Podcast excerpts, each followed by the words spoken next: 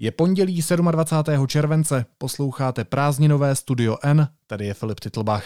Texty deníku N vám po celý měsíc čtou herci z divadla pod Palmovkou. Předávám slovo. Zdraví vás Vendula Fialová.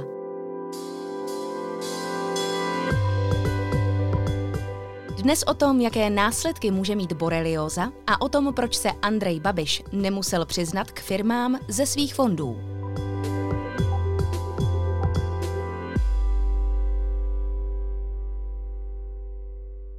Autorka Iva Bezděková.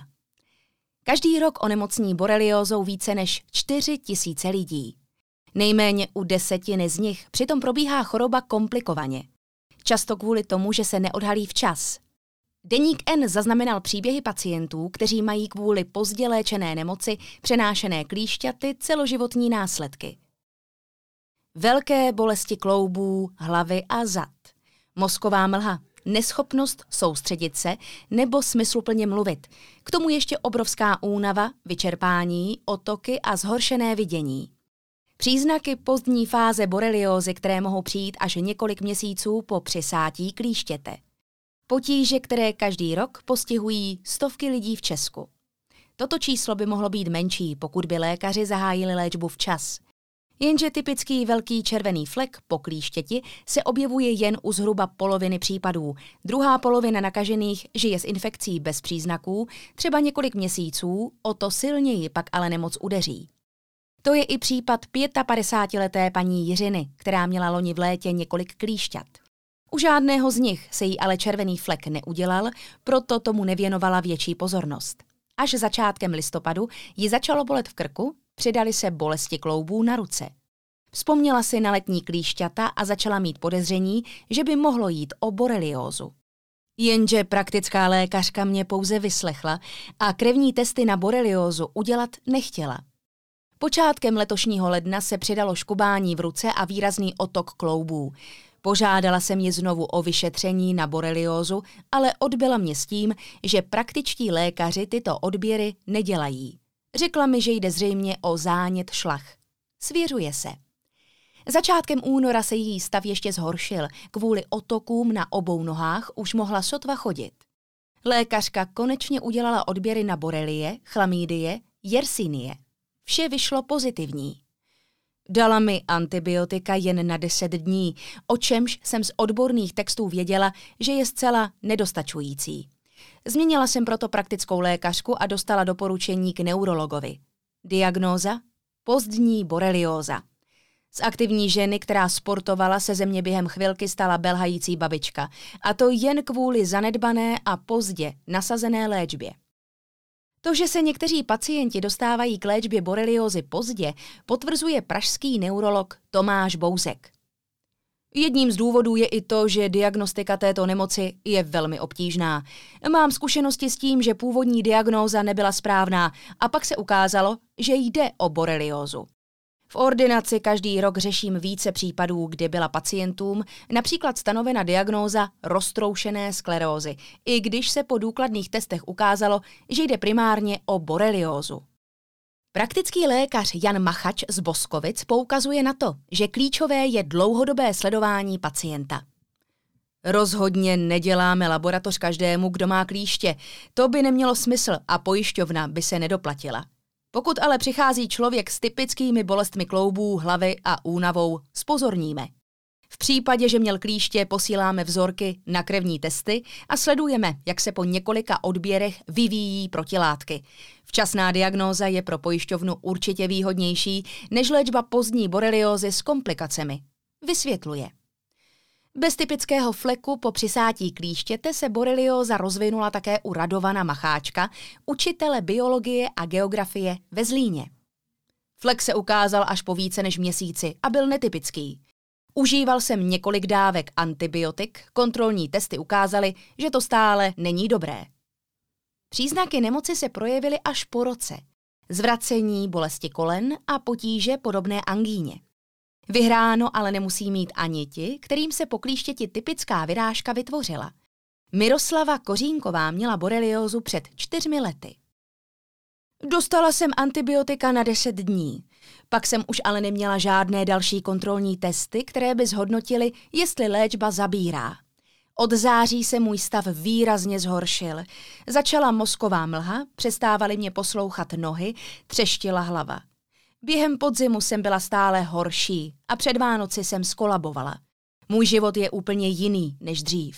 Bývala jsem činorodá, sportovní, teď jsem nejradši sama a v klidu. Popisuje. Diagnostika a léčba boreliózy je obtížná také proto, že borelie jsou obecně velmi zákeřné. Například oproti bakteriím angíny si vytvořili řadu způsobů, jak lépe přežít. Díky tvaru a struktuře svého těla se dokážou sami aktivně pohybovat a umí aktivně pronikat do buněk či do mozkomyšního moku, upozorňuje Kateřina Kybicová, vedoucí Národní referenční laboratoře pro boreliózu ve Státním zdravotním ústavu v Praze.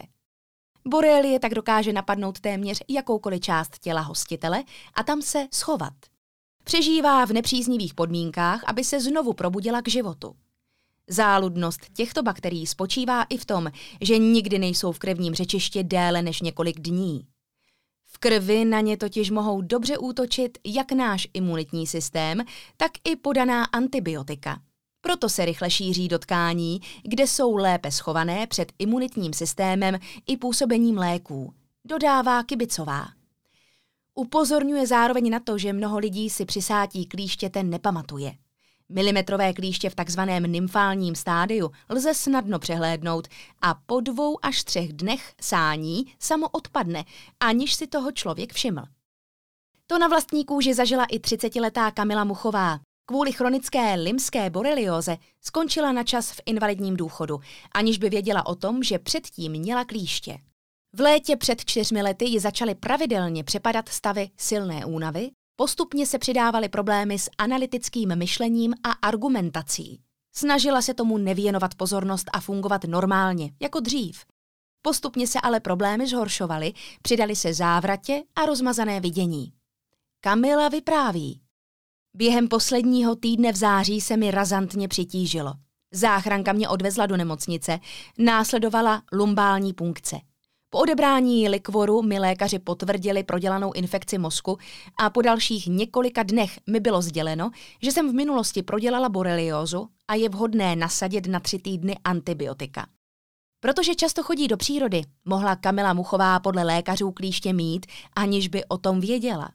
Za několik měsíců se její zdravotní stav začal opět zhoršovat. Kolotoč odběrů, testů, konzultací s lékaři a nejasných diagnóz trval několik měsíců. Čas běžel a mě bylo stále hůř a hůř. Lékaři tvrdili, že borelioza nemůže způsobovat takové příznaky, které popisuji, a že moje symptomy mají psychický původ. Dokonce jsem začala přemýšlet, jestli opravdu není možné, že se mi třeba podlomila psychika. Vždycky jsem si ale řekla, že není reálné, abych si psychicky přivodila takové bolesti kostí, že člověka dovedou k slzám. Popisuje mladá žena. Později se přidaly výpadky paměti. Popisuje, že v některých dnech jí bylo tak zle, že jen ležela a koukala do stropu. Nemohla ani se jít opatro níž do kuchyně. Pak se dostala do péče soukromých lékařů, kteří jí doporučili dlouhodobou léčbu antibiotiky. Byla to pro ní nová naděje, obávala se ale toho, co s jejím tělem masivní nálož antibiotik udělá. V kombinaci s bylinnou terapií jí ale léčba pomohla a dnes už se cítí zcela zdravá. Čeští infektologové ale odkazují na některé studie, které účinek dlouhodobého podávání antibiotik u lidí s boreliózou nepotvrdily. Léčba antibiotiky by tak podle nich neměla trvat déle než 3 až 4 týdny. Čeští infektologové v doporučených postupech uvádějí. Po léčbě lymské boreliózy je popisován výskyt subjektivních obtíží, jako jsou únava, bolesti hlavy, poruchy spánku a další. Pokud tyto obtíže přetrvávají déle než 6 měsíců, jde o takzvaný postboreliový syndrom. Ten není totožný s chronickou boreliózou. Shodné příznaky se vyskytují u řady onemocnění jiného původu nebo z nezjištěných příčin. Na základě dosud provedených studií bylo prokázáno, že ani standardní, ani dlouhodobá antibiotická léčba nepřináší jiný pozitivní efekt než placebový. Lékař Jan Macháč ale s takto striktní formulací úplně nesouhlasí. U některých pacientů, kteří přicházejí až po několika měsících od přisátí klíštěte, tato léčba nestačí. Pokud jim stále není dobře, zkoušíme prodloužit léčbu a jejich stav se mnohdy začne zlepšovat až po o pár týdnů delší antibiotické léčbě, popisuje. Podobně to vidí i neurolog Tomáš Bouzek. Drtivé většině lidí s boreliózou skutečně stačí běžná doba léčby. Je ale nutné si připustit, že některým pacientům klasická doba terapie nezabírá a jejich symptomy se začnou zlepšovat až po delší době. Podle Kateřiny Kybicové je důležité, aby se pacienti s boreliózou nenechali odbít. Existují i tací lékaři, kteří pacienta neléčí správně. Už mnohokrát jsem se setkala s různými případy, kdy se pacienti obracejí na naši laboratoř s různými problémy a my se je snažíme nasměrovat dále, aby časná fáze boreliózy nepřešla ve vleklé a dlouhodobé problémy.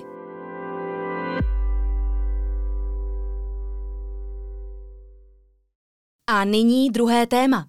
Autor Jan Moláček.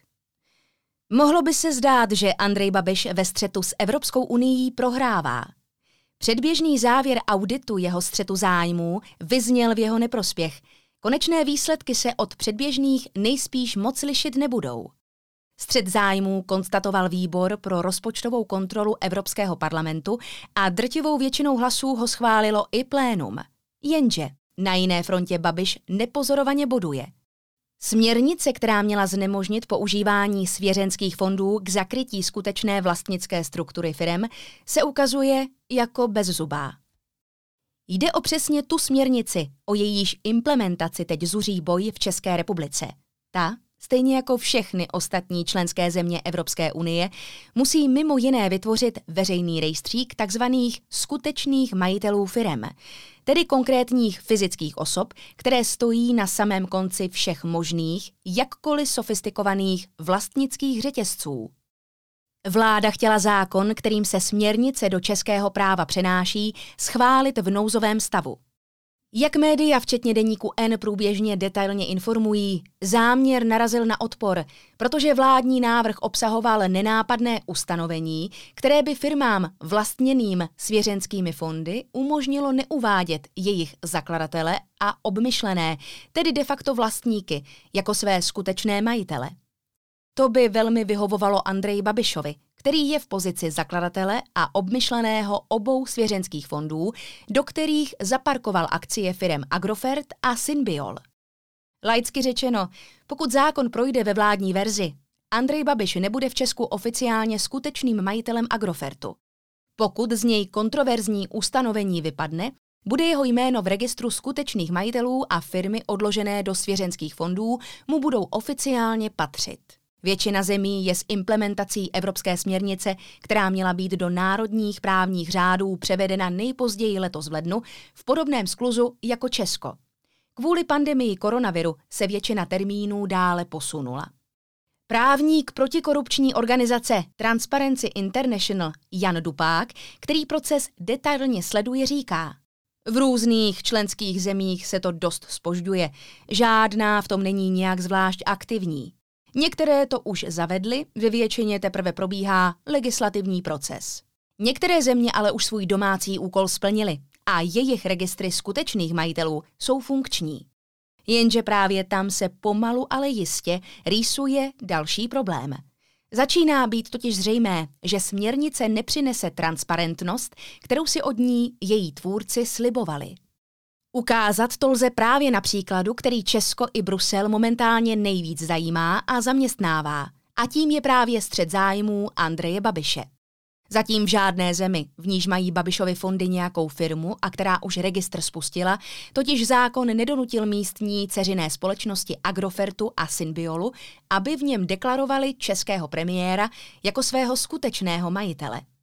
Jak už deník N popsal, jako svého majitele neuvádějí Babiše ani firmy Agrofertu v Německu, tedy v zemi, jejíž politici v rámci Evropské unie patří k nejhlasitějším kritikům Babišova střetu zájmů. Některé z německých dcer Agrofertu v tamním Transparency registru neuvádějí vůbec nic, jiné do něj zapsaly pouze osoby ze struktur svěřenských fondů. Žádná ale Andreje Babiše. V červenci začal naplno fungovat také polský registr. Jak první napsali Hospodářské noviny, společnost Agrofert Polska do něj zapsala jako skutečného vlastníka Zbyňka Průšu, současného předsedu představenstva Agrofertu a svěřenského správce fondu AB Private Trust 1, který vlastní 90% akcií Agrofertu. Úplně stejná situace panuje také ve slovinském registru skutečných majitelů. Ve Slovinsku vlastní Babišovi svěřenské fondy přes firmu Symbiol a fond Hartenberg a společnost Adria Technika, která se zabývá servisem letecké techniky. Ani slovinský zájemce se ale z registru nedozví, že centrální osobou profitující z jejich obchodních úspěchů je český premiér. Stejně jako v Polsku narazí na jméno Zbyňka Průši. Začí zájmy svěřenských správce kope už nemá šanci zjistit. Totéž platí pro Irsko, kde Babišův svěřenský fond, opět přes fond Hartenberg, vlastní síť klinik umělého oplodnění Repromed Holdings. V irském seznamu skutečných majitelů figurují osoby ze svěřenského fondu, včetně Moniky Babišové, její manžel ale ani zde uveden není. Zdánlivě jiná situace je na Slovensku a ve Velké Británii. Značnou pozornost vzbudilo zjištění, že Andrej Babiš v tamních registrech u svých firem figuruje. Ale to má jeden důležitý háček. Tyto registry nejsou implementací příslušné evropské směrnice. Slovensko si svůj registr partnerů veřejného sektoru zřídilo dávno před jejím přijetím. Jsou v něm pouze firmy ucházející se o veřejné zakázky nebo čerpající dotace a jedná se o vnitřní slovenský na evropské legislativě nezávislý protikorupční nástroj. Tiskové oddělení slovenského ministerstva spravedlnosti potvrdilo deníku N, že registr partnerů veřejného sektoru vznikl na základě zvláštního zákona, ne na základě evropské směrnice.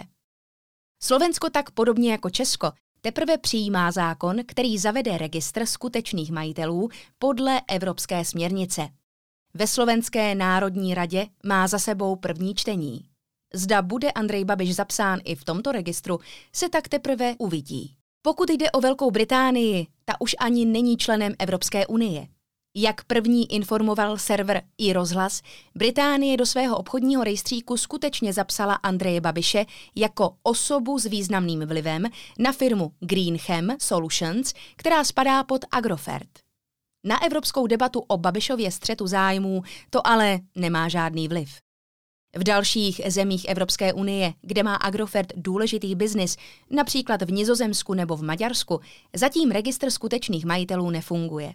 Podle právníka Transparency International se směrnice zatím ukazuje jako bezzubá vůči triku se svěřenskými fondy, který použil právě Andrej Babiš. Ta směrnice měla zabránit skrývání skutečných majitelů. Jasně z ní vyplývá, že požaduje uvádění všech skutečných majitelů, což jsou u svěřenského fondu všechny zainteresované osoby, říká Jan Dupák. Podle něj by bylo absurdní, kdyby pro svěřenské fondy platila jiná pravidla než pro klasické akciové společnosti. Pak by totiž stačilo do vlastnické struktury vložit svěřenský fond a vyhnout se tak povinnosti skutečného majitele zveřejnit. Když máte akciovku vlastněnou jinou akciovkou, jdete pořád dál až k fyzickým osobám. A když se dostanete do svěřenského fondu, logicky se musí použít stejná pravidla. Je přesvědčen Dupák. Právník si neúčinnost směrnice vysvětluje rozdílem v právních úpravách svěřenských fondů v různých zemích. Svěřenské fondy si může každá země nastavit, jak chce, takže třeba ve Slovinsku není nikdo schopen posoudit, jestli český svěřenský fond funguje tak, jak má. Takže oni vezmou to, co dostanou od firmy, která údaje zadala, a nemají nástroje na zjišťování, jestli je to pravda nebo ne. Vysvětluje právník. Dojít tak může i k paradoxní situaci, kdy v některých zemích EU bude Andrej Babiš zapsán jako skutečný majitel a v jiných ne. Ostře sledované případy, jako je ten Babišův, sice podle Dupáka povedou k postupnému sladění národních legislativ a odstranění mezer, kterých teď může Agrofert využívat, je to ale běh na dlouhou trať. Pokud je implementace do národního práva udělaná špatně, jsou mechanismy, jak to řešit, a ty fungují. Je na to množství judikátů Evropského soudního dvora. Časem se to vyřeší, ale může to trvat klidně 5 nebo 10 let. To už Babiš asi v politice nebude. Do té doby ale jdou do Agrofertu miliardy z veřejných peněz, které by tam jít neměly. A ty už velice těžko dostaneme zpět. Myslí si Dupák. To je pro dnešek vše. Hezký den vám přeje Vendula Fialová.